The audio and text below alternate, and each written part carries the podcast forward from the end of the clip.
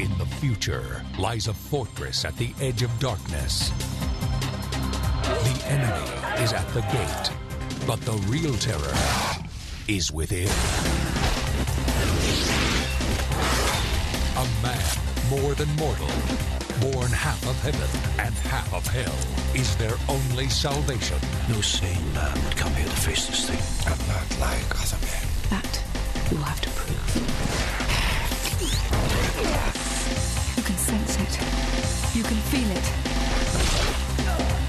Christopher Lambert is You should be dead. Many times. Beowulf.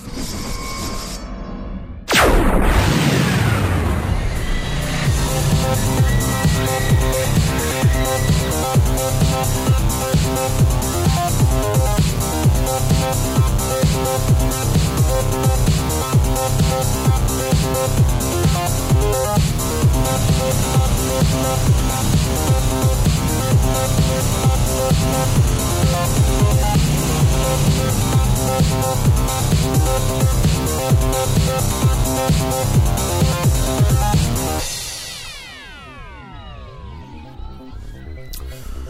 right, so before the CGI mess that was the 2007 version of Beowulf, we got the 1999 version starring Christopher Lambert, Rona Mitra, Oliver Cotton, Götz Otto, and Layla Roberts.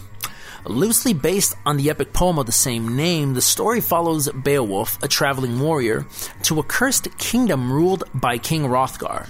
A monster known as Grendel has terrorized the people of the realm for some time, and no one has been able to defeat it.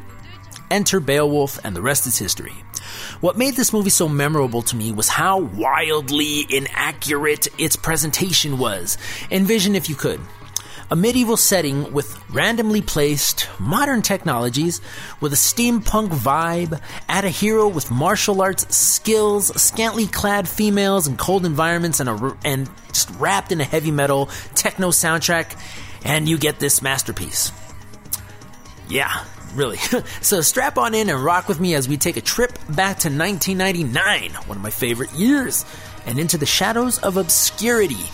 The Razorgrid presents Beowulf 99.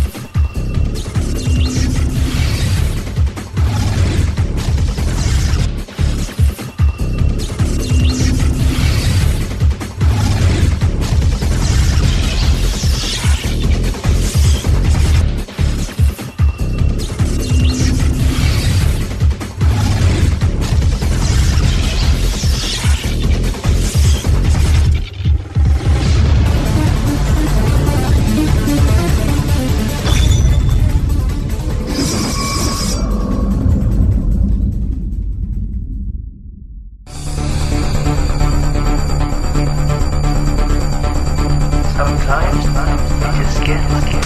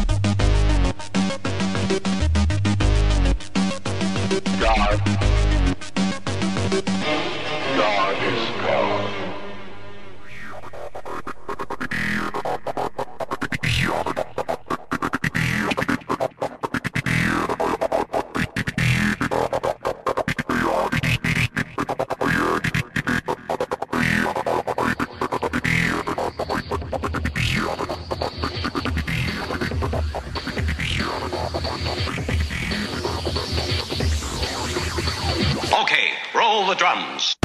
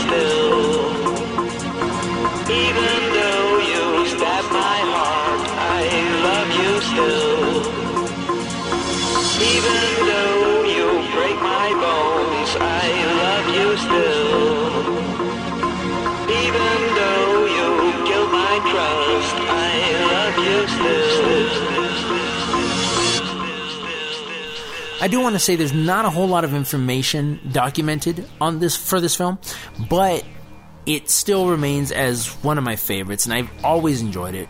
And I deeply love the soundtrack. This definitely had to be featured this season. First of all, because not a lot of people at this point, now as old as it is, have seen it. And if you're into these weird, wacky B movies, this is definitely, definitely up your alley if you haven't already checked it out. So um, let's get into the last bit of trivia here. According to Christopher Lambert, producers of the film promised that the movie would be made for $25 million, but was only made for 3.5. Lambert also declined to reprise his role as Raiden in Mortal Kombat Annihilation in order to star in this film. Surprisingly, both characters had platinum white hair. A fun fact I learned when checking out some of his interviews Mr. Lambert's favorite horror films include The Shining, Rosemary's Baby, The Evil Dead, and John Carpenter's original Halloween. And in an interview with Rona Mitra, she admitted that her friends had told her to turn down the role for this film. Uh, however, she followed through with it and claimed that it was a nightmare and called the shooting location of Romania a hellhole. Christopher Lambert continues to work on cheesy films and has a great filmography, tons of entertaining stuff. I, I own quite a few of his sci fi gems. Uh, Rona Mitra also went on to do some great stuff and recently showed up on season 4 of The Strain. Uh, director Graham Baker hasn't done much after this film, with the exception of some drama movie in 2016. Um, but as of the recording of this podcast, Beowulf holds a 0% on Rotten Tomatoes. Wow. Um, definitely worth checking out, I think. Thank you guys for listening, and we'll be back next week with a brand new episode, hopefully one with a little bit more information. But in any case, thanks again, and we'll see you.